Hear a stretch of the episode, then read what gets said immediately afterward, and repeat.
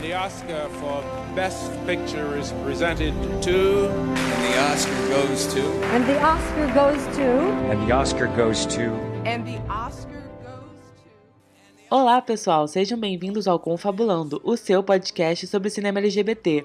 Eu sou Fabrício Azevedo, jornalista e apresentador desse podcast, e juntos vamos entender um pouco mais sobre como cinema e representatividade conversam entre si. No episódio de hoje eu chamei o Rafa Palone do arroba Cinema com Rafa e o Madison do Sururupoc para falarmos sobre Oscar. Ah, e uma observação. Esse episódio foi gravado antes do BAFTA, premiação inglesa que ajuda a ter uma prévia dos vencedores do Oscar. E aí, bora confabular?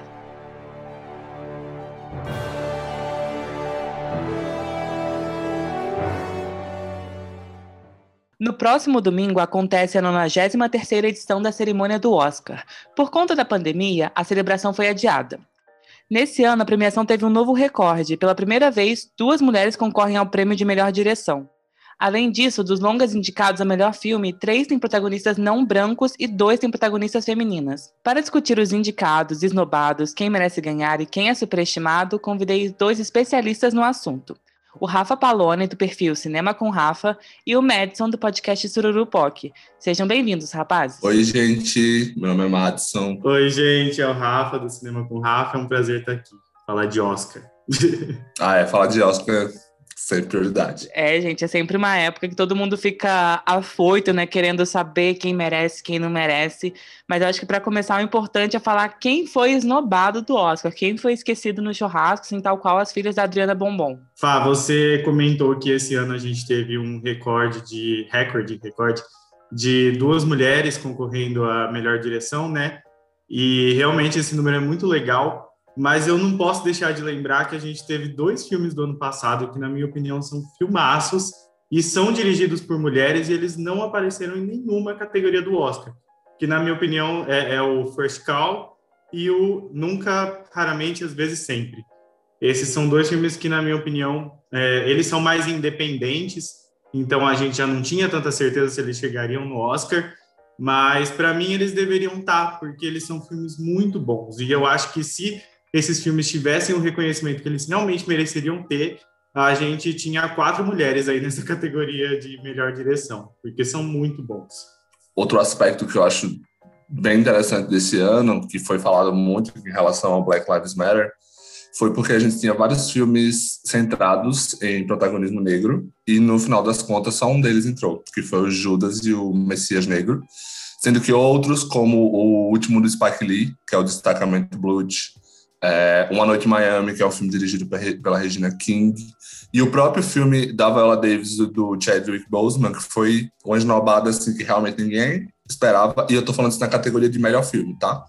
É, ninguém esperava. Então, eu pessoalmente gosto dos três filmes, é, o, o da Regina King em especial eu gosto bastante, então eu achei meio um, uma escolha não muito boa do Oscar ter, tipo, você podia ter indicado, sei lá, quatro histórias com um protagonismo negro e acabou escolhendo somente um é, nessa situação. Esse, esse que o Rafa falou do nunca, às vezes, raramente, é muito bom. Mas eu, eu fico. Quando eu vi ele, eu nunca imaginei que ele pudesse ser alguma coisa de Oscar, porque ele é meio alternativo, né? Igual você falou. E ele fala de um tema muito muito atual, né? O Oscar tá 100 anos atrasado. Então, assim, agora que o Oscar tá falando de, de, de racismo, então, que é uma questão muito presente, mas, assim, agora que eles estão dando protagonismo para essas pessoas falarem, né?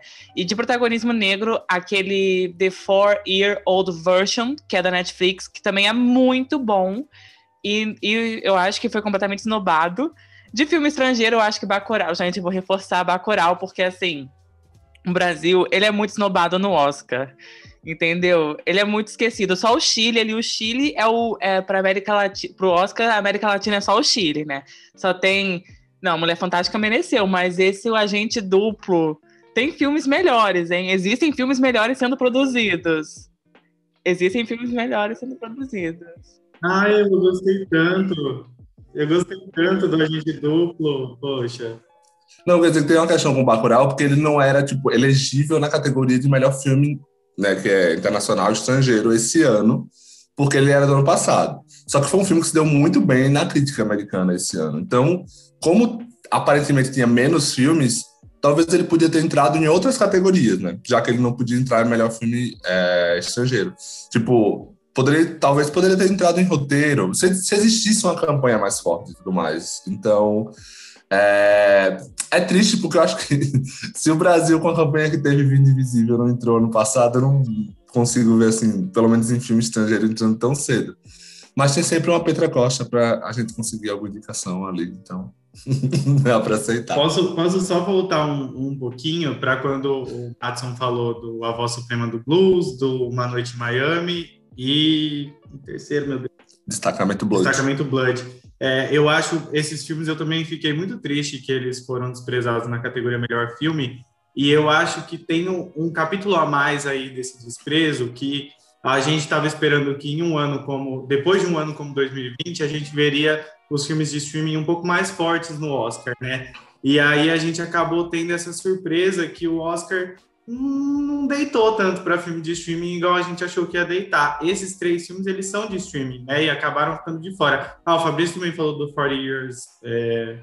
Enfim, é da Netflix também e ficou de fora também. Então, lógico, eu acho que existem as questões que realmente o Oscar falhou muito de representatividade, mais uma vez, né? A gente ainda está numa caminhada que eu acho que é longa, mas também tem essa questão do streaming que eu acho que não está com a moral que a gente achou que ia estar. Tá nesse ano. E uma outra questão é porque faltou filme LGBT também, né? Tem o Two of Us, que era um filme francês que estava ali cotado para melhor filme estrangeiro e que foi completamente deixado de lado. Então, é um Oscar que não tem é, nenhum ator ou atriz LGBT concorrendo. Mas enfim, vamos chegar lá, porque a gente vai chegar no melhor filme. A última categoria do Oscar, mas a primeira aqui, melhor filme. Os indicados do ano são Minari, Meu Pai, Mank, Bela Vingança, é o Sete de Chicago, Judas e o Black Messias. Tô esquecendo de alguém? Eu sinto que eu tô esquecendo de alguém.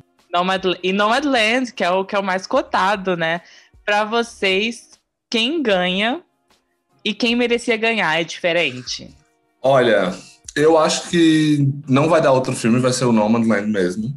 Que, inclusive, puxando esse assunto que o Rafael falou, Nomadland, no meio de um ano tão problemático para o cinema, por causa do, do, coronavírus, onde os cinemas foram completamente fechados, ele, é, ele também se torna uma alternativa porque ele não é um filme de streaming, ele é um filme que foi passado no, nos cinemas o máximo possível. É, tá, agora que a situação americana está voltando, ainda está nos cinemas, está se expandindo. E é um dos melhores filmes do ano mesmo. Então, não também para mim não tem muita coisa para para criticar nessa escolha, porque às vezes o Oscar ele faz umas coisas muito bizarras, né? Porque ele, no ano ele dá para Green Book, e no ano seguinte ele dá para Parasita. Você pensa, o que está acontecendo? Mas esse filme é, para mim, irretocável. Eu amo, amo, amo Bela Vingança. Mas tem alguma coisa muito singela, muito. Eu, eu, eu assisti o filme assim, com uma coisa meio vibe documentário. A câmera da Zhao é muito inteligente e a Frances McDormand é uma atriz perfeita. Eu acho um filme assim perfeito, perfeito. E vou ficar muito feliz com essa vitória, porque para mim, não acho, eu não acho que eu não coloquei, não, eu coloquei ele como meu filme favorito do ano passado. Então, para mim é uma escolha nota 10, assim, de verdade. E eu não acho que ele vai ser batido. É, eu tô, tô, tô junto aqui também. Acho que o que vai ganhar é Nomadland e para mim o que merece ganhar é Nomadland também. Foi uma, uma super experiência assistir esse filme para mim. Eu, eu fiquei muito envolvido e eu, eu, tava, eu tava na expectativa de que eu conseguiria ver esse filme no cinema antes do Oscar, mas não foi o caso, a situação só foi piorando, né? Aí eu acabei vendo em casa mesmo. e, e ainda assim eu fiquei muito aliviado, porque eu estava com medo de ver em casa acabar afetando a experiência que eu estava esperando ter no cinema. Mas o filme é tão bom, e, e é isso que o Madison falou: a câmera da, da Chloe é tão inteligente que, assim, eu acho que eu podia estar tá vendo, não, não poderia, mas é, no celular, sei lá, eu ainda teria uma imersão dentro dessa história muito profunda, assim. Foi, eu adoro filme que me deixa pensando muito. E esse filme, com certeza, acho que dessa lista foi o que mais conseguiu fazer é, isso comigo. Eu fiquei pensando demais quando acabou. Eu, no geral, gosto de todos da lista, assim, gosto pelo menos um pouquinho. Tem os que eu menos gosto, claro, mas, é, no geral, eu acho que a gente tem uma lista boa. Para um ano como 2020, a gente conseguiu fechar uma lista bem legal. É, o Bela Vingança, eu acho que é o que vem na sequência para mim também. Eu gosto, gostei, eu adoro, adoro esse tipo de história, adoro esse tipo de roteiro. Espero que ganhe roteiro, inclusive. E na sequência, no meu top 3, eu fecho com Minari também. É um outro filme que mexeu muito comigo nessa lista. Achei muito bom de ver. Ah, eu, eu acho que tem alguma coisa no, no Minari que é, assim, tocante. Ele é um filme, tipo, obviamente, ele é um filme famili familiar, sobre, mas também ele é um filme sobre, sobre pertencer, sabe, a algum lugar. E, de uma certa forma, é como se fosse, sei lá, um drama dos anos 80 que tinha bastante sobre isso em, é, em Hollywood, final dos anos 70 em Hollywood, é, por causa da Guerra do Vietnã, da, do final da Guerra do Vietnã, só que filmado com uma câmera do cinema indie, independente. E o elenco de Minari é, assim, irretocável, assim. A mãe do menino, para mim, é perfeita. Eu fiquei realmente, assim, muito, é, para mim é muito singular. Eu, eu, fiquei muito, muito, muito, muito apaixonado pelo filme. E eu queria concordar com o Rafa que essa seleção, e assim, tipo, não é nem em relação só ao 2020. Se eu pegar todos os últimos anos, para mim talvez seja a, minha, a melhor, porque é o único que eu não gosto tanto. Claro que eu não gosto, é o Chicago. Mas os outros sete, eu acho filmes, no mínimo, bons e, eu tenho, assim, uns cinco assim, que eu acho muito bons. Então, assim, para eu tirar cinco filmes muito bons na seleção do Oscar do melhor filme, é porque o ano foi realmente extraordinário para a academia. Então, assim, bate de palmas, porque eles fizeram uma escolha muito boa. Mank não é bom. Tô brincando, gente, mas eu não achei Mank bom, tá? Mank para mim foi muito difícil. E olha que eu amo filme antigo de Hollywood, então a estética preto e branco para mim seria ótima. Mas eu achei chato. Eu achei chato. Achei chato. E é um filme da Netflix, né, que, que surpreendeu aí, porque é, o Oscar não deitou tanto para streaming, mas aí o Mank, que, tá, que é da Netflix, e o Sete de Chicago, para mim são os dois piores e são da Netflix, né? Então, para mim, a Netflix pode ser expulsa do Oscar por trazer tanta bomba de Chernobyl junta numa mesma premiação, entendeu? Eu acho que ela tinha que ser excluída e, assim, volta daqui a cinco anos e tenta de novo, porque não dá. O pior é que, tipo, realmente eu sou apaixonado pelo David Fincher. Dia a gente tava falando de melhores diretores e eu acho que talvez ele até entraria atualmente. Eu gosto de Mank, defendi, mas ele eu acho que ainda deve ser, sei lá, dos oito, ele é tipo meu sexto lugar. Então, assim, também não. É aquele tipo de filme que se uma pessoa diz que não gosta, eu entendo porque ela não gosta. E o, o caso de Mank, para mim, ele é um filme que eu vejo com um certo distanciamento. Eu respeito ele mais do que eu gosto, entendeu? Eu acho ele muito bem feito e eu não tenho um apreço, tipo, emocional com o filme e tudo mais. Mas eu gosto. Só que concordo com você, dos oito filmes, eu estaria, tipo, seria sexto e oitavo da Netflix. Para quem já fez um filme como Roma e já teve um, irlandês, o próprio Marriage Story, eu acho que esse ano a Netflix veio com escolhas que eu não fiquei tipo, ah, meu Deus, por favor. Eu tô na mesma página que vocês também em relação ao Mank, assim, é um, é um filme, ele é, ele é difícil, ele é enrolado, mas eu acho que eu, eu assisti ele três vezes. Na terceira vez, eu tava gostando mais, assim.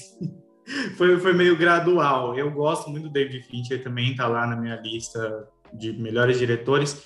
E eu acho assim, o Mank, ele recebeu muitas indicações, mas as indicações que ele recebeu são as indicações que ele tinha que receber. Porque assim, melhor som, com certeza, Mank tinha que estar indicado.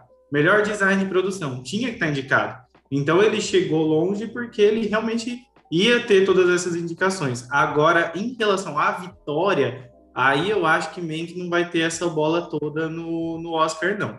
Na, eu chuto que ele ganha design de produção, talvez, se não perder ali. É, é, não, assim, deve ganhar design de produção, som também tem alguma chance, talvez ele ganhe algumas categorias técnicas, mas é, tão longe quanto a gente achava que ele ia chegar antes da gente assistir, porque para mim, no ano passado, eu falava, eu, eu falava com muita certeza, ó, Mank, esse filme aqui, é o filme que vai ganhar o Oscar no ano que vem, pode anotar. E aí, depois que eu assisti o filme, eu falei, putz, fiquei me comprometendo o ano inteiro, botando a mão no fogo por esse filme, eu falei, não vai ganhar. David Mas, Fincher, você prometeu, é. né?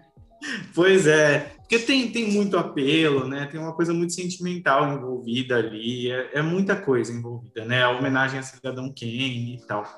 É, e só falando rapidinho sobre o set de Chicago, que vocês mencionaram, eu gosto muito, tá? Eu, assim, lógico, eu acho o filme super engessado, tenho essa questão com ele, eu acho um filme bem coxinha, na verdade, apesar de trazer temas que não são muito coxinha, mas o filme em si, assim, a forma como ele é feito, E até o, quando o Aaron Sorkin ganhou o Globo de Ouro, que aí tipo, apareceu ele naquela sala, super coxinha, um monte de mulher assim na sala, eu fiquei, gente, que cara esquisito, né? Mas, mas ainda assim eu acho o filme legal. Eu, foi, eu aprendi com aprendi com esses dois filmes e isso eu valorizo. Mas olhando para toda a lista, realmente eles ficam lá para o finzinho. Nomadland é o favorito a ganhar. E para polemizar, eu sugeriria Bela Vingança, né? Igual o Rafa falou em segundo lugar. Mas eu, eu queria que Bela Vingança ganhasse de alguma forma, até para ser uma diretora ganhando um filme de ficção super bom e que fala sobre essa questão do machismo. E Judas e o Messias Negro, que eu também colocaria ele num terceiro lugar que eu gosto muito. Ele Judas e Messias Negros empatado com meu pai, porque eu gosto muito de meu pai também. Acho que é um filme que tem uma narrativa muito ousada. Então, eu, eu gosto bastante, né? Tipo, não é tão tradicional. E eu acho que ele subverte um pouco essa lógica do Oscar, né? Porque tem o Mank, que é um filme filmaço, tradicional, que fala de Cidadão Kane, né? Uma homenagem aos filmes antigos, e tem o set de Chicago, que é super tradicional, o som do silêncio, aquela emoção, né? Estilo Nasce uma Estrela, aquela coisa emotiva e blá blá blá. Tem o Minari que pega um pouco dessa fatia do Parasita. Eu acho que pega a fatia do Parasita, porque eu não acho coincidência ser um ano depois indicarem um filme como Minari. Merece estar tá, tá ali, não acho que não merece, mas eu não acho coincidência e o Nome de Land, que fala sobre essa crise que a gente está vivendo. Não, só ia comentar a respeito dos, dos, dois filmes da Netflix, porque eles são dois filmes que são baseados mesmo em roteiro, né? E é, tipo, isso é muito engraçado, porque eu adoro o Aaron Sorkin como roteirista, mas eu achei que eu concordo com você, ele é um filme super engessado, super truncado. É, só que assim, às vezes eu acho que nem tanto pelo roteiro, que sim, é muito expositivo. A cena final do Chicago 7 para mim é tipo patética, mas eu acho que o maior problema de lá é a direção. Eu acho que o, o Aaron Sorkin, ele tem um filme anterior também. É, e tipo, eu acho que ele não tem imaginação para poder fazer um filme, especialmente um filme de, de, de, tribunal, que ele tem costume de escrever, na verdade. Ele fez um filme lá bem famoso com o Jack Nicholson, que eu não vou lembrar o nome. Ele tem escrito uma peça agora do, do Sol é para Todos. Mas dirigindo, faltou muita inspiração, ficou muito quadrado, ficou muito velho. É, e eu acho que isso acaba até prejudicando o roteiro dele. E no caso de Mank, o filme foi feito por causa do roteiro porque é um roteiro do pai do David Fincher, que ele deixou intocado, mesmo tendo várias revisões durante os anos, e foi justamente a indicação que o filme não recebeu. E é um filme que tem muito diálogo, muito diálogo, e a gente sabe que o, o a parte da academia dos roteiristas, que é quem indica na primeira é, etapa, adora filme com muito diálogo, então assim, isso para mim foi um tapa na cara, porque ele recebeu 10 indicações, menos em roteiro, que é o motivo pelo qual o filme existe, assim. Então, é, é muito bizarro, assim, que o roteiro meio que às vezes ajuda, quando você tem muito diálogo e tudo mais, mas pode atrapalhar bastante se, se falta alguma coisa aqui e ali. Vamos para melhor direção. E aí aparece o Thomas Winterberg do Drunk, mais uma, Drunk, mais uma rodada. David Fincher com Mank. Lee Isaac Chung com Minari. Chloe Zhao, né? O Madison falou certo o nome dela, eu não sei falar. E Emerald Fennel com Bela Vingança. Quem vocês acham que merece quem vocês acham que ganha? É a mesma coisa pra mim. Tipo, quem ganha é a Chloe Zhao. E é, exato, do Nomadland. E pra mim, a melhor é também ela, assim. Eu gosto... Eu, particularmente, gosto muito, como eu falei, de Bela Vingança, mas eu não daria um prêmio de direção tipo, não seria uma prioridade para mim o filme. Eu premiaria antes, tipo, em outras categorias.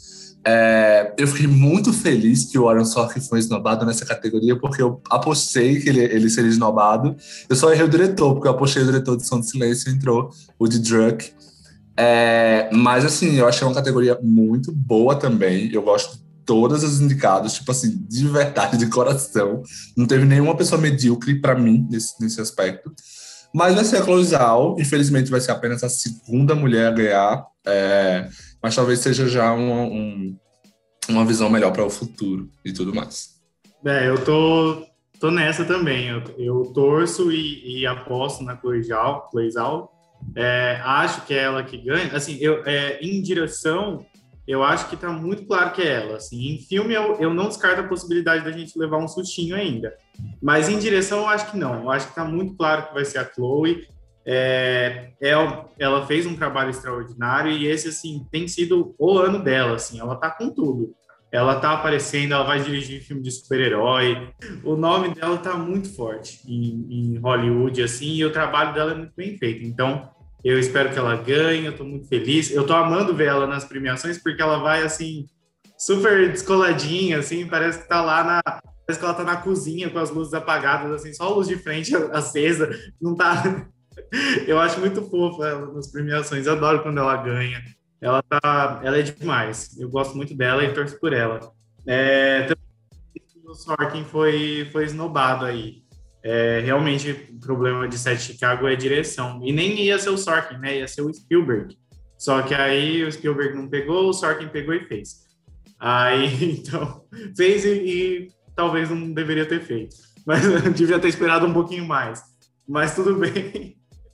É, dessa lista aí também, gostei muito de ver o Thomas Winterberg, porque eu gostei muito do Druk mais uma rodada. Achei um, um, filme bem legal. Queria ter visto ele em roteiro também.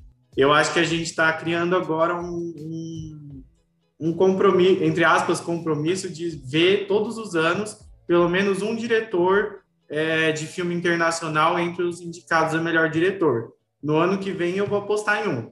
Mesmo se não tiver lá na lista, eu vou falar, eu vou postar em um porque eu acho que vai acontecer. A gente no ano passado viu o Bom Joon Ho, no ano retrasado foi o Cuaron e o Pavel Pavlovskis, difícil falar o nome dele. então eu estou torcendo para que isso vire uma tendência. A gente, aliás, a, a categoria de filme internacional ela está se distribuindo mais, né?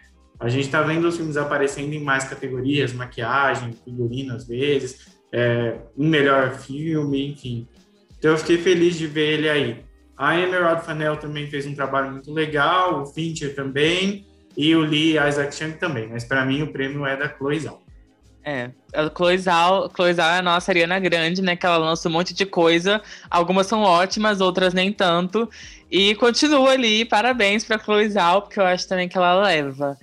Melhor ator, eu acho que é bem claro para todo mundo, né? Mas eu vou falar os indicados. Riz Ahmed, do Som do Silêncio, Chadwick Boseman, da Voz Suprema do Blues, Anthony Hopkins, por Meu Pai, Gary Oldman, por Mank, Steven Yeun, por Minari. Eu acho que o Chadwick leva. Ou Hopkins. Estão entre esses dois. É, eu acho. Ou amanhã ocorre o BAFTA, né? Que é o Oscar britânico. Eu acho que tem uma chance considerável do Anthony Hopkins ganhar amanhã, e aí algumas pessoas que preveem podem ficar com o pé atrás mas eu acredito que tudo que ocorreu no ano passado, é, junto com uma atuação muito boa do Chadwick Boseman, vão tornar ele, para mim, imbatíveis. Assim, eu não consigo ver um upside do Anthony Hopkins. Especial, assim, ver você pode sempre ver, mas tipo, é, ele já tem Oscar, então eu acho que talvez não seja uma coisa realmente tipo, muito necessária. Então, eu acho que vai ser um Oscar póstumo acho que é o terceiro Oscar póstumo que vai acontecer de atuação. O segundo como melhor ator, num, um melhor ator póstumo não ocorre desde os anos 70, que foi o Peter Finch, por Reis de Intrigas. E eu, particularmente, gosto muito também da categoria como um todo. Ano passado, a categoria de melhor ator também foi perfeita. É, mas se eu pudesse premiar, eu premiaria o Anthony Hopkins, que para mim a atuação dele é visceral. Se você pega a primeira e a última cena, é assim, um estrondo. E eu também amo muito o Riz Ahmed. Muito, muito, muito. Durante muito tempo, porque o Hopkins foi o último filme que eu vi, ele foi o meu primeiro lugar. É, mas, tipo assim, não tenho o que reclamar. A primeira vez que a categoria tem mais gente não branca do que branca.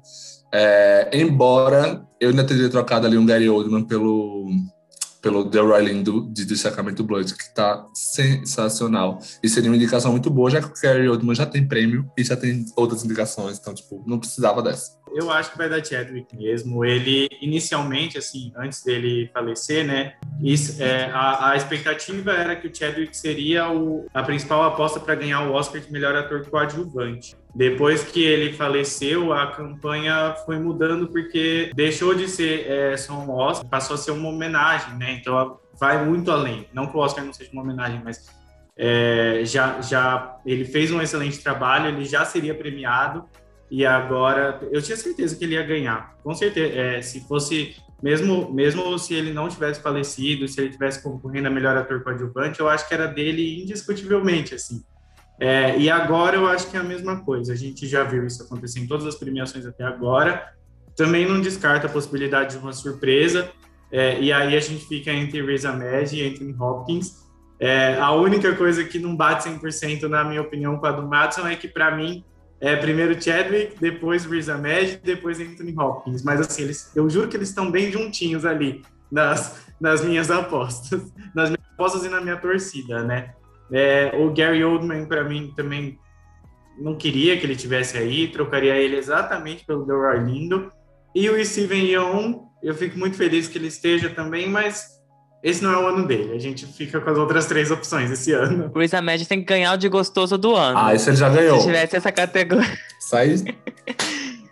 se tivesse essa categoria. E A Voz Suprema do Blues é um filme bastante. que ressalta bastante os atores, né? Porque tanto a Viola como o Chadwick, eles estão com melhor melhor ator e melhor atriz. E não aparecem no melhor filme, nem melhor diretor, né? Então a gente percebe que é um filme bastante focado ali no, na interpretação. E agora indo para uma das categorias mais importantes, né? Que é melhor atriz. E quem tá concorrendo é Viola Davis, por A Voz Suprema do Blues, Andra Day pelos Estados Unidos versus Billie Holiday, Vanessa Kirby por Piece of a Woman, que é um filme da Netflix, Frances Mac McDormand por Nomadland e Carrie Mulligan por Bela Vingança. Ah, e a Voz Suprema do Blues também é da Netflix, né? Também tá na Netflix. Então é isso, dois Netflix aí nessa categoria de melhor atriz. Quem vocês acham que ganham? Essa tem muita dúvida. É Frances McDormand, Nomadland, né? Óbvio, em primeiro lugar, mas se tivesse um segundo lugar eu ficaria em dúvida. É, essa categoria tá muito difícil. Eu não sei quem vai ganhar. A gente está vendo cada pessoa ganhar uma premiação diferente. Mas a minha aposta e minha torcida é a mesma também, mas é para Carrie Mulligan por Bela Vingança. Eu espero muito que ela ganhe. Eu gosto muito desse papel. Ela também é um nome que está bem, bem, bem aquecido ali. O pessoal tá, tá querendo dar esse prêmio. É, mas a gente está muito confuso até agora, porque o Globo de Ouro premiou a Andrew Day. Aí o SEG premiou a Viola Davis. Aí a, a Francis também está com um burburinho, se eu não me engano, a Francis chegou a ganhar alguns prêmios da crítica. É, então a gente está assim bem confuso sobre quem vai ganhar, mas eu acho que na lista sim o nome que me parece mais mais forte ali é o da é o da Carrie Mulligan. É, tem algum nome que eu não falei, peraí. Vanessa ah, mais... tá, a Vanessa Kirby. É, ela, ela apareceu muito forte em, Vane em Veneza, eu ia falar em Vanessa. em Veneza, quando o filme passou em Veneza, todo mundo já falava assim, Ih, não vai dar outra, o Oscar é da Vanessa Kirby, é da Vanessa Kirby. Mas, e, e realmente, assim, ela faz um trabalho incrível, tem uma cena inicial, nossa, aquela, aquele plano sequência lá, eu acho que para mim, cena, uma das cenas do ano já. Muito legal, ela manda muito bem, mas o filme foi perdendo muita força, né? O filme não chegou com a bola toda que a gente achava que ia chegar. Então, é, eu, eu acho que ela talvez é uma das mais fracas nessa disputa, apesar da indicação dela ser uma certeza. É, sempre foi uma certeza para a gente, mas a vitória agora capengou. Eu, vou, eu aposto e torço pela Carrie Mulligan mesmo. Talvez se eu fosse pensar de forma objetiva, eu diria que a Frances McDormand era a melhor da categoria. Mas eu não vou pensar de uma forma objetiva, porque eu realmente fiquei apaixonado pela Carrie Mulligan no filme dela. Um papel que não ia ser dela, da Margot Robbie, que preferiu não fazer. É, e a Frances McDormand já tem dois Oscars de protagonista, ela não precisa de um terceiro, ninguém precisa de um terceiro Oscar. Então, assim, a minha torcida, forte e fervorosamente, é para Carrie Mulligan, e talvez por isso eu esteja assim, um pouco voltado a torcer que ela também ganhe. Ela ganhou muitos prêmios da crítica, ela empatou ali junto com a Frances McDormand e ganhou o Critics' Choice, que é um precursor. É, mas eu concordo que, assim, para mim hoje, todo mundo menos a Vanessa Kirby tem chance de ganhar. E talvez se ela vencer o BAFTA domingo, ela também vai ter chance de ganhar. Vai ser a primeira vez, assim, eu acompanho o Oscar desde o ano dos fracos, onde os fracos não tem vez, que a gente vai chegar no Oscar de melhor atriz tendo cinco opções de vitória. Isso é completamente surreal. Isso já aconteceu em outras categorias, mas normalmente de coadjuvante, especialmente atriz coadjuvante. É, eu hoje, dado o cenário que a gente tem, mesmo, eu acho que mesmo que a Vanessa Kirby ganhe, ganhe o BAFTA, eu diria que a favorita também acho que é a Carrie Mulligan, por, pelo fato de que tipo, ela não tem um Oscar. O filme dela está indicado nas principais categorias, filme, direção, roteiro, montagem. É, e ela fez um impacto muito grande. E o segundo lugar, a Viola Davis. Se ela ganhasse, ela vai ser, infelizmente, também apenas a segunda mulher negra a vencer o prêmio. É, como você falou, é um filme muito de ator, é baseado em uma peça, então, sim, é muito baseado no ator. Ela ganhou o Sindicato de Atores, que é um prêmio muito importante, mesmo sendo um prêmio que ama Viola Davis, porque ela já ganhou vários prêmios lá. É, e o filme dela não tá tão forte, porque foi esnobado de filme e de roteiro, que eram indicações que eu achava que ia ter. Mas ela tem uma narrativa, uma narrativa muito grande. E o terceiro lugar, que poderia ser um spoiler, é a Andra Day, porque ela, assim, ela tem uma atuação talvez com mais tempo, né? Porque a Viola Davis aparece pouco tempo no, no filme dela. É mais convencional, embora o filme dela não seja bom. É, e ela faz a Billie Holiday, que é uma figura muito importante. E até é legal falar que essa é apenas a segunda vez que duas mulheres negras são indicadas juntas em melhor atriz. E a outra vez que isso aconteceu nos anos 70, a, a, a, uma das indicadas era uma cantora fazendo a Billie Holiday, que é a Diana Ross. Então, assim, é quase simbólico. Então, eu diria que é meio que isso, assim. Eu aposto na Carrie Mulligan, eu acho que ela tem tudo a favor. Segundo lugar, Viola Davis e um possível upset é, da Andrew Day. Aí, na realidade, vai lá quem ganha quem? Francis McDormand. Eu fico com a cara no chão. Mas, realmente, assim, é uma categoria que, para quem está acompanhando é, essas, essas previsões, ela se tornou um, um, inferno, assim, porque você não consegue fazer, assim, uma linha de raciocínio e dizer, é essa, não. Eu acho que é, tipo, você vai ter o feeling e vai segurar isso, mas, tipo, objetivamente, quase todo mundo pode ganhar. É difícil de prever. E é, é meio chato, né, tipo que você falou, uma interpretação muito convencional, cine, cinebiografia, né? Ainda que a Diana Ross tenha feito, eu acho meio quadradão demais, assim, né? Super. E de melhor ator coadjuvante, agora mudando completamente, né? Que já essa, essa tá em certeza total. Melhor ator coadjuvante, não sei se a gente tem mais tanta certeza assim, mas é o Sacha Baron Cohen, do set de Chicago, Daniel Kaluuya, do Judas e o Messias Negro, Leslie Aldon, Leslie Aldon Jr., do Uma Noite em Miami, Paul Hassi, do Som do Silêncio, e Lackett Stanfield, do, do Judas e o Messias Negro. Dois do Judas e o Messias Negro. Algum deles leva, gente? Leva. Daniel Kaluuya vai ganhar bela. Primeiro que é, é assim, uma das coisas mais patéticas da história da academia são essas duas indicações em coadjuvantes de Judas e o Messias Negro, porque eles são protagonistas. E aí, tipo assim, o Daniel Kaluuya dava até para comprar o rolê que era coadjuvante. Mas o Lakeith Stanfield, ele é, é, protagonista. Então, tipo assim, se eles dois são coadjuvantes, quem é protagonista? O público que tá assistindo? Fica, tipo, essa, essa questão. Normalmente o Daniel Kaluuya não faz o perfil da academia nessa categoria, que normalmente são pessoas mais velhas, a média é muito, ele tem tipo 32 anos de idade. Mas assim, ele tá fazendo o Fred Hampton, que é um dos grandes líderes do movimento dos Panteras Negras. Ele é completamente perfeito, assim, ele tem cenas super lindas, sensíveis, emotivas, e ao mesmo tempo ele tem aquela cena de discurso para todo mundo, super poderoso. Ele é um ator super em ascensão, que começou ali, ele, ele é de Skins, não sei quem assistiu Skins, mas tipo, é uma série adolescente. Amava! Exato. Maravilhosa. E aí, em 2017, ele alçou um, um puta sucesso com Get Out. E aí ele vem nessa crescente e, para mim, ele ganhou tudo anteriormente e não vai ser diferente no Oscar, mesmo com colega indicado, é Daniel Kaluuya, perfeito por Judas e Messias Negro. E a minha, e a minha torcida, no entanto, é pro Paul Rassi, porque assim, eu gosto quando um coadjuvante vem essa categoria. Tipo assim, eu tô feliz e eu tô super feliz pelo Daniel Kaluuya, porque ele tá maravilhoso no filme. Mas ele não é coadjuvante, o Lakeith Stanfield não é coadjuvante, o Leslie Odom não é coadjuvante. E o Sasha é coadjuvante, mas ele é o mais fraco da categoria. Já o Paul Rudd, ele tá ali, ele aparece uns 15 minutos no filme. Ele é o coração do filme, ele lida muito bem com o Riz Ahmed. A cena, a cena final dele é belíssima. E ele é um ator que, assim, trabalha há anos na, na indústria e nunca teve um grande reconhecimento. Então, assim, como ele é realmente coadjuvante, ele seria a minha torcida. Mas tô feliz pelo Tá ficando clichê eu falar isso já, mas eu penso igualzinho. A minha torcida é pro Paul Rask também. E tem, um, tem uma coisa muito bonita nessa atuação do Paul Rask, porque ele ele ele ele atua, ele faz um, um personagem surdo, né? Ele conversa é, por libras, né? Libras, é, libras. E o pai e a mãe dele são surdos, então ele aprendeu assim desde a infância é, como para chegar nesse papel. Então é um papel que engloba uma coisa da vida dele que é de um jeito muito bonito. E eu gosto muito do, do trabalho dele. Eu acho sensacional. Acho que é um, é um personagem muito importante pro. É, ele, é, ele é o coadjuvante mesmo, porque ele tá lá como coadjuvante, mas ele tem uma importância muito grande na trajetória do protagonista, né? Então, ele aparece em umas cenas, assim, que são cenas muito chave do filme. Eu gosto demais. Aliás, o Som do Silêncio a gente não chegou a mencionar no comecinho, eu acho, é, mas para mim também é um dos filmaços desse ano. Eu achei um filme muito bom. E o, e o Paul Rassi está muito bem, tanto quanto o Riz Ahmed também. Então a minha torcida é para ele. E a minha aposta é Daniel Kaluuya. Uh, fácil, fácil, assim. Acho que a gente criou esse padrão já, já ganhou todos os prêmios até agora. Acho que vai para ele também. Ele também está num excelente trabalho. E realmente, né, essa, esse tipo de gambiarra que a academia faz é meio é meio osso, né? Porque eles querem muito premiar alguém e aí eles ficam lá jogando para ator coadjuvante, aí joga para ator principal, tem umas bagunças.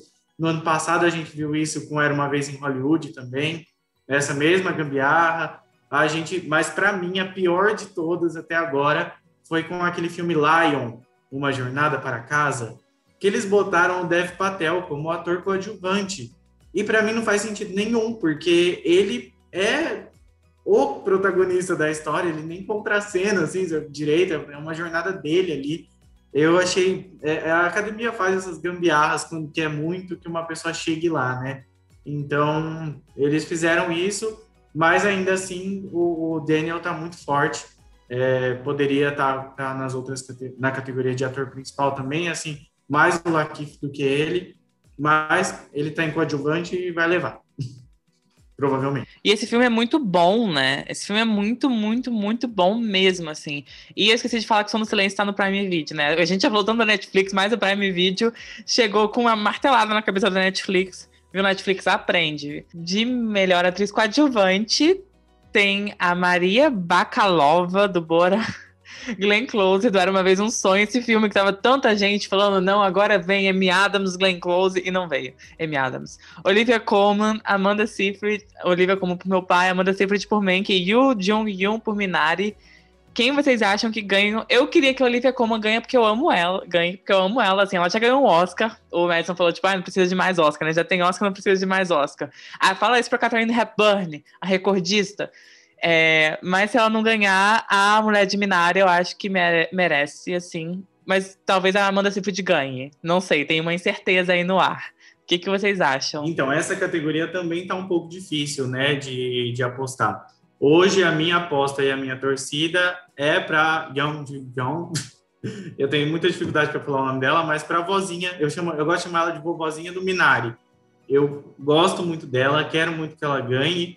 É, vou ficar feliz também se a Maria Bacaluva ganhar? Vou. Agora, quem eu não vou ficar feliz se ganhar é a Glenn Close. Eu não, não gostei desse filme que ela tá. Ela tem um, tem um acontecimento histórico aí, foram poucas vezes que isso aconteceu, mas de uma pessoa ser indicada para o Oscar e pro Framboesa de Ouro pelo mesmo papel no mesmo filme. Então, ela está indicada como melhor atriz e pior atriz na temporada, que é uma coisa muito doida aí. É, eu, eu amo a Glenn Close, eu quero muito que ela ganhe o Oscar dela logo, mas eu prefiro que ela fique sem Oscar do que ganhar um Oscar por esse filme, Era Uma Vez Um Sonho. Eu não gostei nada, é, não acho que ela fez um, um, trabalho ruim, eu acho que ela teve um trabalho mal dirigido, essa é a, essa é a questão para mim.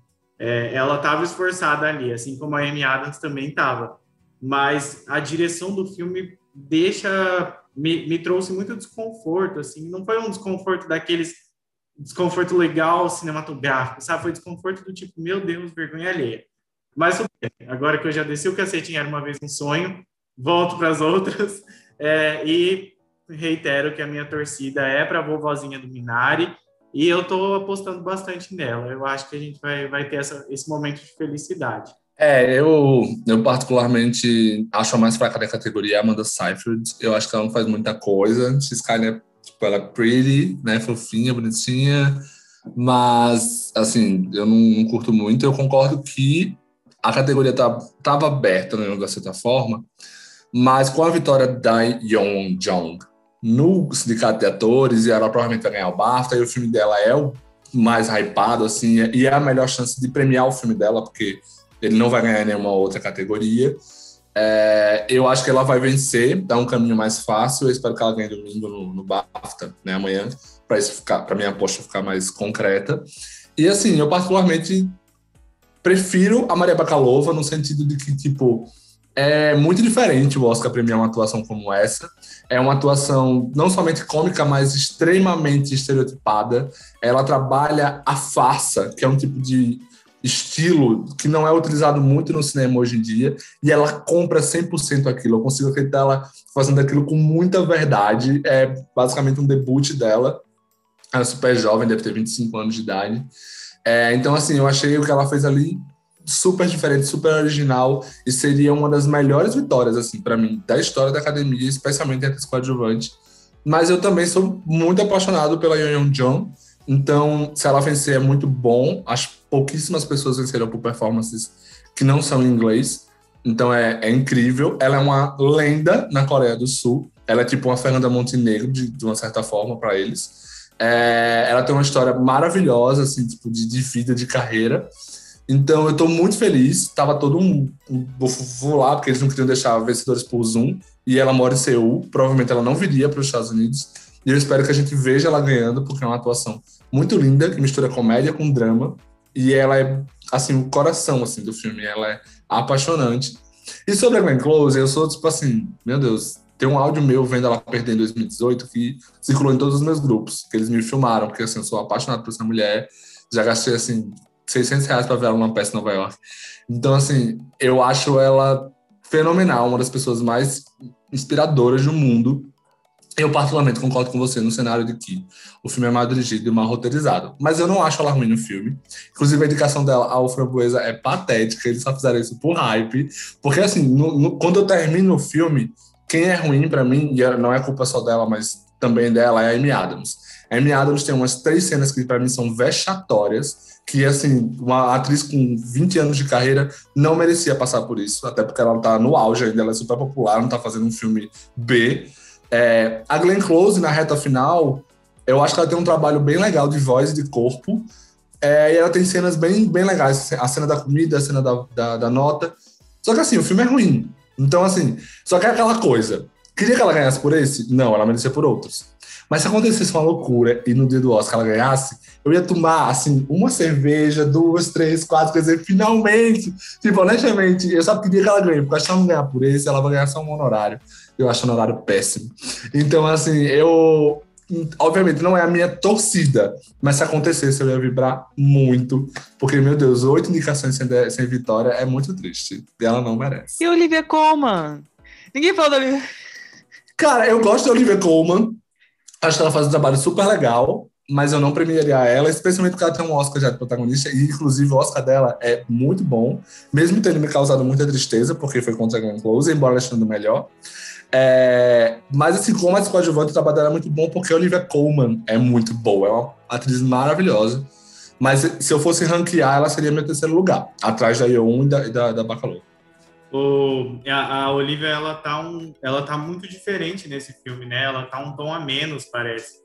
Ela sempre tá... É, muitas vezes a gente vê ela fazendo esses papéis muito viscerais, muito engraçados, e aí nesse filme ela tá, assim, é, eu fiquei muito surpreso com ela. Eu vou ficar feliz se ela ganhar também. E, Matos, eu quero te agradecer, porque se a Glenn Close ganhar agora, eu não vou mais me sentir tão mal. Você, você falou agora, assim, para mim me deu um alívio. Porque eu, tá, eu assim, não, não gostaria de ver uma vez um sonho com um Oscar. Mas, é, pensando bem, assim, a Glenn Close realmente, é, se ela ganhar, não vai ser tão ruim. E fiquei muito feliz também ouvindo você falar da Maria Bakalova e da, e da vovozinha do Minari, porque a, a gente tem trabalho. Essa categoria tá muito boa esse ano, né? Vamos, vamos admitir, tá, tá boa demais. Só tem, tem trabalhos incríveis. É, até a Amara Seyfried, que eu não gosto muito, mas eu gostei que ela recebeu a indicação. Ela tá aí há muito tempo, ela é uma boa atriz, então, show. Ela pode ser a Gwyneth Paltrow, hein, dessa Fernanda Montenegro da Coreia. Não, não... faz isso. É, a Gwyneth Paltrow dessa vai ser a Bacalova. Se for, vai ser a Bacalova, não vai ser a Amanda Seyfried. Tadinha da, dela. E de melhor, agora mudando para melhor roteiro adaptado, a gente tem Bora, Meu Pai, Nomadland, Uma Noite em Miami e o Tigre Branco, que aparece aqui pela primeira vez. Netflix. O que, que vocês acham? Olha, é, o favorito é Nomadland, pelo hype, é, é um roteiro bem feito, de verdade. Eu acho incrível a forma como ela vai estruturando os encontros da Fern, né, que é a protagonista e tudo mais. E não tem como reclamar, porque é tudo muito, muito, muito inteligente na forma como lida com aquilo. Mas ao mesmo tempo, só que adaptado de um livro, né? Só que eu acho que quem pode vencer, e talvez seja a minha torcida, talvez não, acredito que é a minha torcida, é o, o Meu Pai. Eu acho que pode ser um prêmio de consolação para o filme, está indicado a seis categorias, não, não vai ganhar provavelmente as outras. É, só que assim, ele é adaptado de uma peça, né? Que é uma peça francesa e tudo mais. Eu não sei, eu, eu nunca assisti ela, eu só li. Eu acho que é bem parecido, e às vezes um prêmio de roteiro adaptado vai para coisas que mudam bastante. É, só que a forma como o roteiro consegue compreender todos esses recortes de memória do personagem é, e consegue costurar isso muito bem, de uma forma sutil, mas muito bem feita, é, fazem com que eu torça também pela, pela, pela vitória e roteiro adaptado, porque o roteiro, mesmo sendo um filme de ator também, que é uma peça, o roteiro é muito essencial para aquilo tudo, porque ele consegue fazer todo o caminho ali de uma forma que seja inteligente. Então eu acho que quem vence é Nomadland, mas quem pode vencer e minha torcida é meu pai. E eu não gosto de Tigre Branco, acho um filme chatíssimo e é Jesus eterno. Os outros dois eu gosto, assim. Eu também tô, na verdade, eu torço e aposto pro meu pai, pro meu pai, né? Meu pai. Adoro falar isso, eu sempre fico meio confuso quando eu falo desse filme.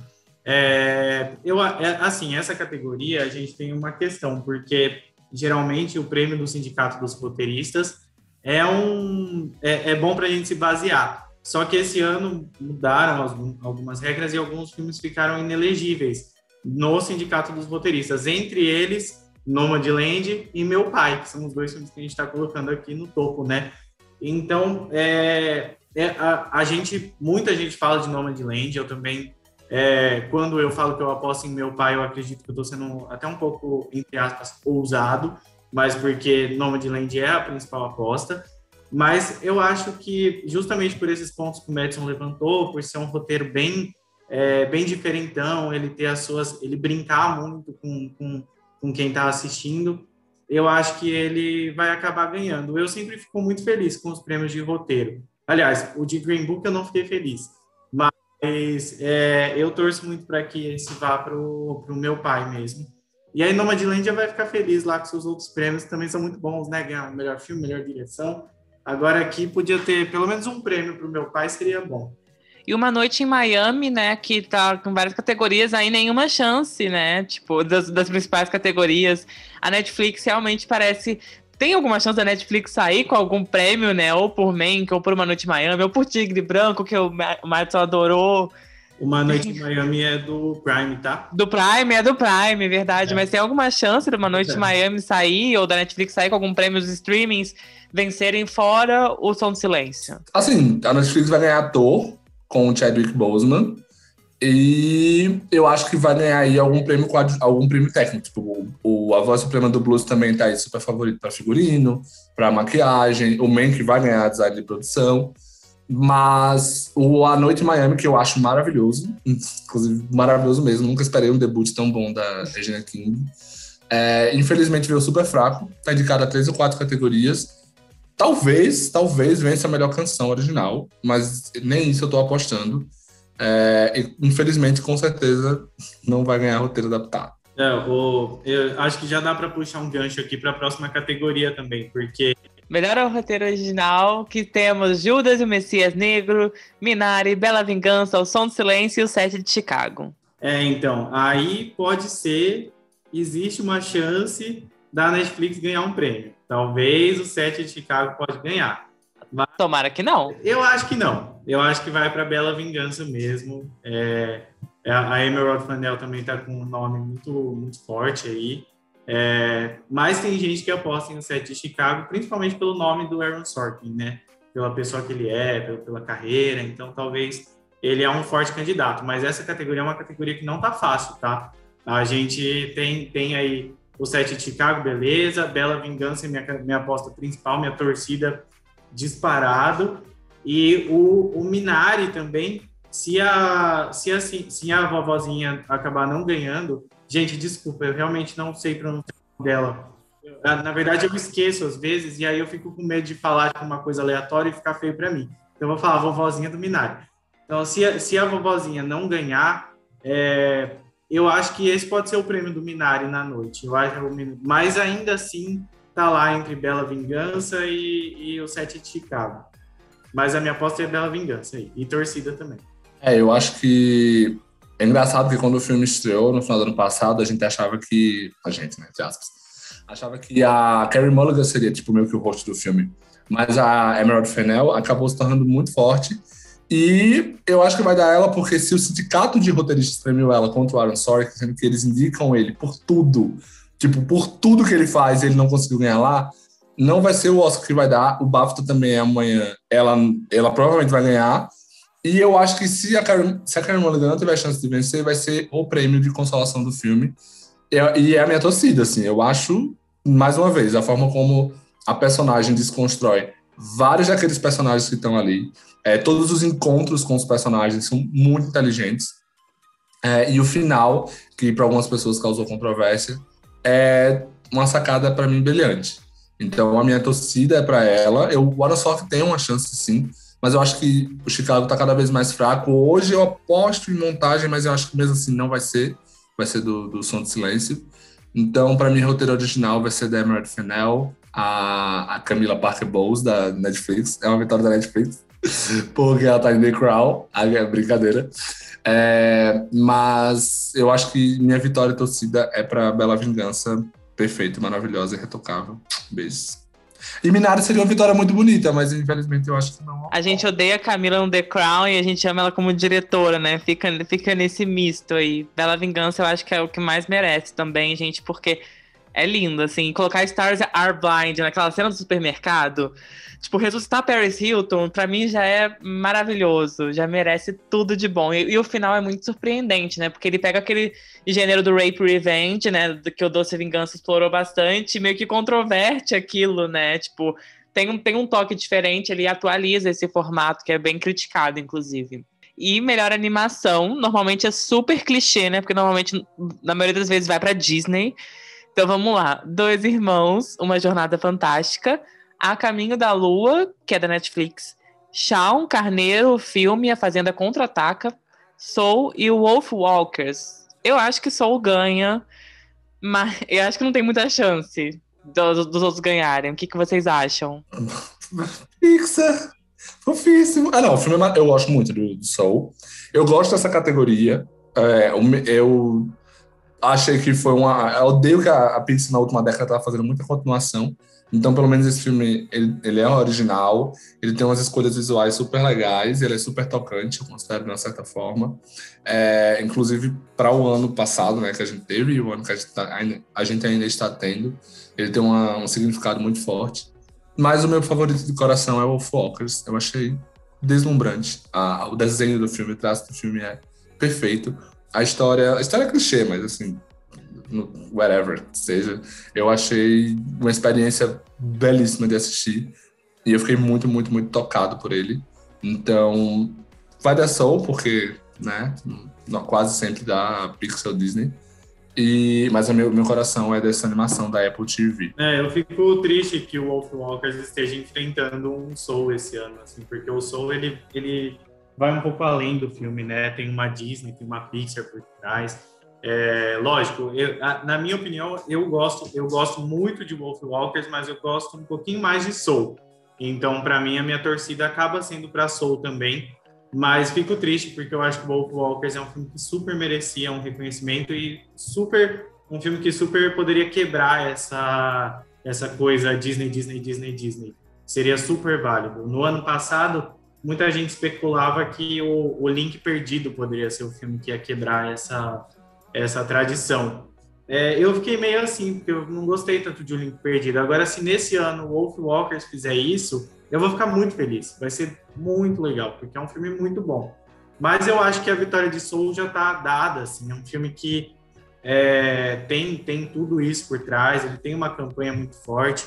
Ele transcendeu a, categoria animação, né? Porque ele também está indicado a trilha sonora e a melhor som. Então ele tá, ele tá muito forte nesse Oscar. Eu acho que vai ser dele. Mas se ir para Wolf Walkers também vai ser uma vitória bem legal. Vamos agora continuar com a categoria de melhor documentário com os filmes Collective, Creep Cramp, Revolução pela Inclusão da Netflix, O Agente Duplo, Professor Polvo e Time. Qual vocês acham que ganham e por quê? Aí, uma chance para Netflix, hein, com Creep Cramp. Olha, é a chance para Netflix, mas não, para mim não é com Creep Camp, Creep Camp. É com o Professor Polvo. É, normalmente a categoria do documentário ela não indica filmes como o Professor Polvo. Esse filme, assim, National Geographic, BBC, não tem chance como documentário. Mas por algum motivo, esse filme que foi tipo um super, assim, popularzaço na Netflix, ele acabou acontecendo bastante. Eu, na verdade, não tinha apostado como uma das principais prioridades. Mas ele cresceu muito, ele ganhou o sindicato de produtores, é, provavelmente vai ganhar o sindicato de direção de documentários, vai ganhar o BAFTA, e aí eu não vejo por que não ganhar o Oscar, porque é assim, é uma história emocionante e tudo mais. Justamente que eu tô falando com desprezo, porque eu realmente não gostei muito do documentário. Mas eu acho que tem tudo para vencer. E se não vencer ele, o Running Up é da, da Prime, que é o, eu acho que é o Time. É, então, assim, eu acho que tá entre os dois. Eu, particularmente, acho o Time mil vezes melhor. É uma categoria boa, mas os dois da Netflix que estão aí eu acho os mais fracos, que é ele e o Creep Camp. É, é uma categoria boa, mas o meu favorito é o Collective, que está tanto em filme estrangeiro, filme internacional, como está em documentário. Eu acho um assunto inacreditável e a forma como ele transforma é uma, um, no caso do Collective, uma boate que pegou fogo em uma rede de corrupção em todo o país e ele desenvolve isso, faz uma montagem muito bonita é, e triste, na verdade, torna ele sendo meu favorito. Mas eu acho que é Professor Polvo, assim, para vitória, com o Time em. É, se, se eu não me engano, o Professor Polvo foi o único a concorrer, o, o sindicato dos diretores dessa lista.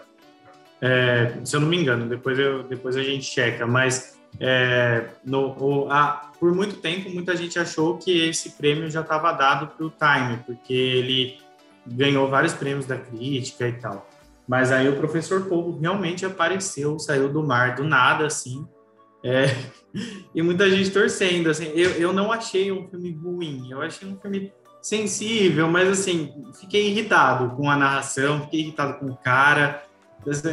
Eu, fiquei, eu saí um pouco revoltado do filme. Eu gostei de ver a rotina do povo, mas em vários momentos eu fiquei, gente, que cara chato, nada a ver, ele tá fazendo uns paralelos. Um casal de crustáceos se acasalando na é. rede de corais. E, e, ele faz uns paralelos com a vida dele, assim, que eu fiquei, gente, meu Deus, mas tudo bem, é, é bem intencionado, é bonitinho, legal. Gostei de ver a rotina do povo, pelo menos. E fiquei muito, muito arrasado, mas é, não, não, essa não, essa não é uma, uma defesa do professor Povo, porque eu também acho que não tem que ganhar. Os meus dois favoritos eu empato. O Collective também acho espetáculo, acho um filme muito bom mesmo, assim, é, é, é tudo isso que o Madison falou, é muito interessante, dá para fazer vários paralelos com, com o que a gente vê acontecendo aqui no Brasil. E o que o Fabrício falou mal no comecinho, a gente duplo eu achei um filme tão legal. Eu me diverti demais com esse filme. Eu gostei muito, muito, muito mesmo. Muito gostoso de assistir e, e é legal que é uma história que também se transforma, porque a, a diretora tinha uma ideia e aí o personagem que ela arranjou para essa ideia, ele transformou tudo completamente. Então eu me diverti muito vendo, vendo esse filme. Ainda assim, é, é, eu acho que hoje eu aposto no Time, é, não, eu não consigo botar fé que a gente vai ter a experiência de ouvir uma pessoa premiando o professor Povo no Oscar, mas pode ser que aconteça. Só que eu acho que assim é, é muito bem intencionado da minha, assim sendo sendo bem esperançoso, eu colocaria minhas apostas primeiro em Time, depois em Collective e depois em Professor Povo. Eu acho que a gente pode se surpreender aí e espero que a gente se surpreenda, pelo amor de Deus. E, e, dois filmes internacionais, né? Porque o Collective e o Agente Duplo são filmes que o Agente Duplo do Chile e o Collective da Romênia. Então é bem, bem legal. É, é, muito interessante porque eu também gosto do Agente Duplo, assim. Eu achei interessante porque ele é um dos cinco, ele é o único que foge em forma de fazer um documentário dos outros, porque os outros você vê e é tipo um, um documentário clássico, de uma certa forma. Alguns de uma forma, outros de outro. Mas o, ele meio que transforma num filme realmente de espionagem para a terceira idade. E no final ele debate envelhecer, ele debate a solidão, ele debate sobre diversos aspectos ali Então eu acho super diferente, assim. Eu acho que talvez seja de longe o mais diferente. Eu acho muito legal. É só realmente foi tocado pelo Collective. Eu, eu acho uma categoria aberta. E ano passado, o Hunland era muito, assim, eu gosto, torci muito. E ele também estava nas duas, né? Documentário e filme estrangeiro. Então, mas não ganhou nenhuma. Mas pode ser que nesse ano, como tá mais aberto as duas categorias, ano passado não tava, né? Era fechado para Parasita e o American Factory, se eu não estou enganado. É, eu acho que esse ano pode, poderia ser que desse o coletivo e eu ia ficar muito, muito, muito feliz. Eu vou apostar de certeza no Professor Polvo se ele ganhar o BAFTA amanhã. É, e se ele é o único indicado ao de diretores.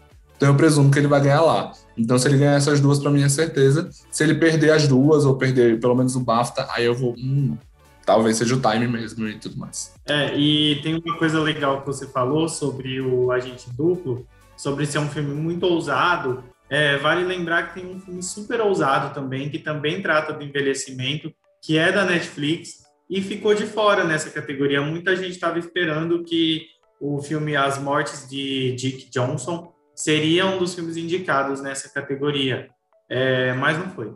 Não foi dessa vez.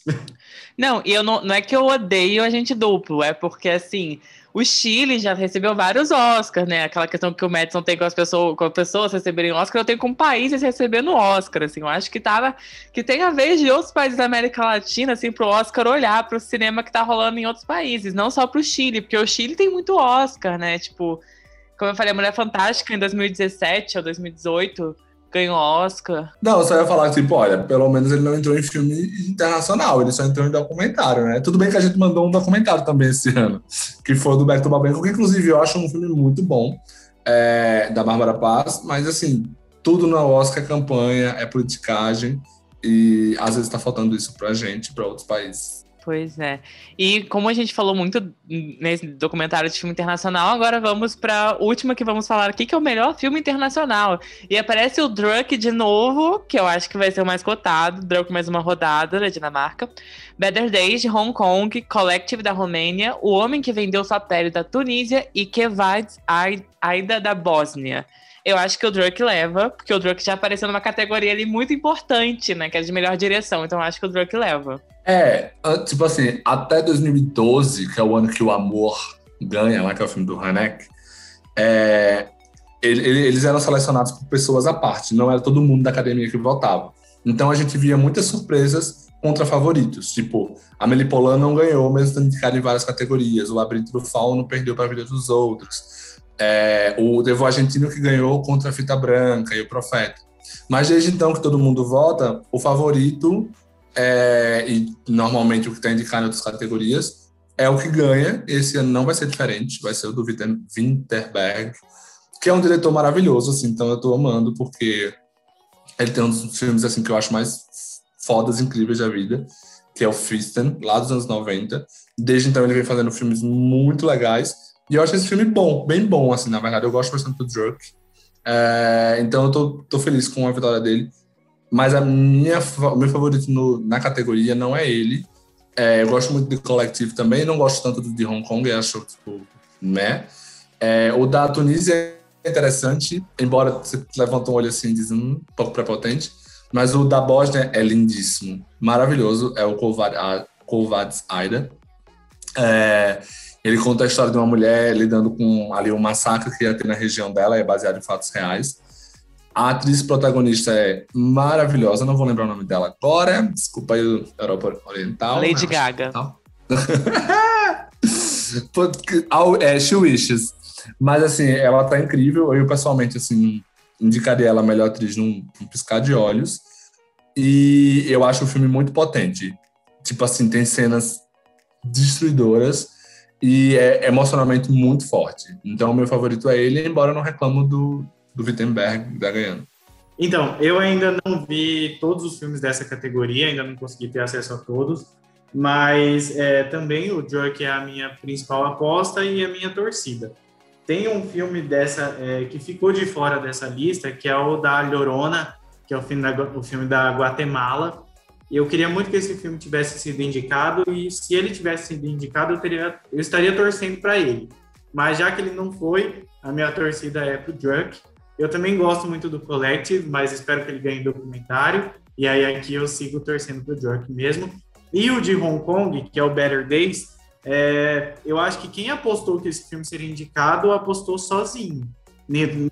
Quem achava que esse filme ia chegar. Eu gosto desse filme, eu vi ele há muito tempo já. É, nunca, é, eu nem estava sabendo que ele tinha sido a escolha de Hong Kong, é, mas ele, ele apareceu assim do nada, então eu não acho que ele tem chances de ganhar, não. A gente nem sabia que ele seria indicado, né? Apareceu do além. Então, é, se for para apostar nessa rodada, né, nessa rodada, nessa categoria, eu iria para o Jerk mais uma rodada, que é a, a principal aposta, né? E é o que mais faz sentido aí ganhar, na minha opinião. Vamos torcer. E é isso, gente. Aqui a gente vai falar essas categorias, do curta que não. É, depois vocês olham em outros lugares, tem falam de curta, de figurino. Figurino Emma deve ganhar, né? Como o Madison falou. Emma deve ganhar.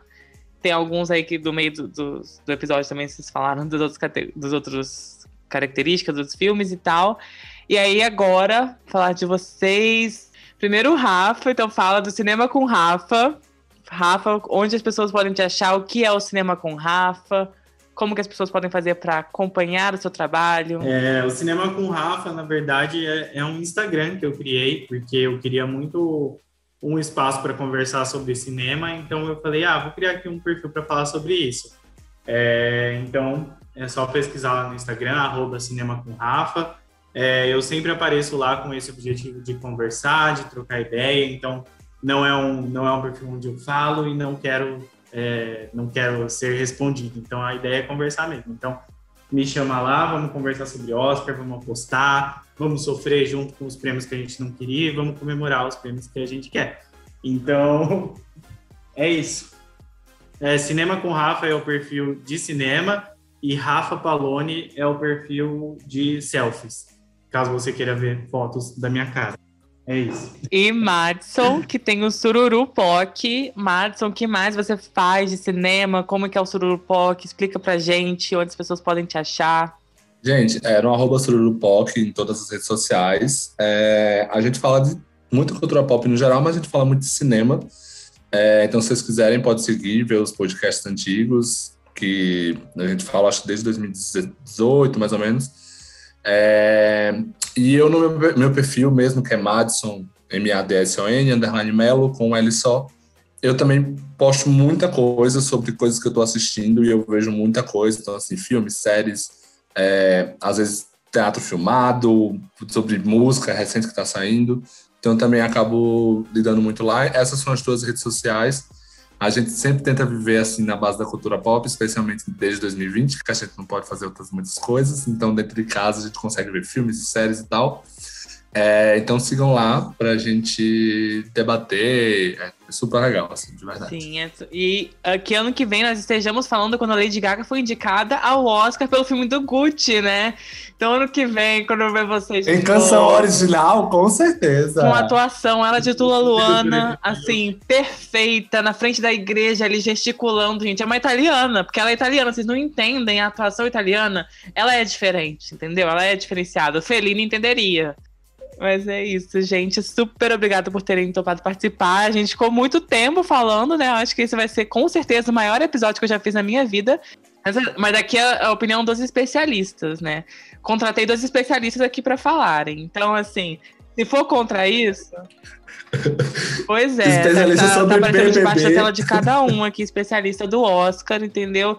Do Oscar, de Cannes, de BAFTA, de tudo, porque as pessoas especialistas de todas as premiações. E é isso. Muito obrigado por terem participado, gente. Obrigado. Eu, eu agradeço bastante, assim, adoro falar de premiação. De Oscar, então, pelo amor de Deus. Se deixar, eu falo para sempre. Obrigado pelo convite. Foi maravilhoso estar com vocês dois. Obrigado também, gente. Amei. O Oscar é um período para mim de muita ansiedade, então eu não vejo a hora que passa o Oscar, porque aí eu tiro esse peso das costas, que é o peso da dúvida de quem vai ganhar o Oscar. E aí eu já substituo pelo peso de quem vai ganhar ano que vem, né? Dá duas semanas eu já tô pensando. Aliás. Lady Gaga. É, Lady Gaga. Mas é, tô muito feliz. Adoro de Oscar, ainda mais com pessoas muito legais. Então, adorei bater esse papo com vocês. Madison, foi um prazer te conhecer. E Fabrício, muito obrigado pelo convite. Eu que agradeço. E só observação, Lady Gaga e Adam Driver, tá? Mas, ok, obrigado, gente. É, a gente é Confabulando Pod. Pra seguir a gente nas redes sociais é Confabulando no Instagram e no Twitter. E até semana que vem com mais um episódio sobre um assunto super atual e polêmico. Tchau!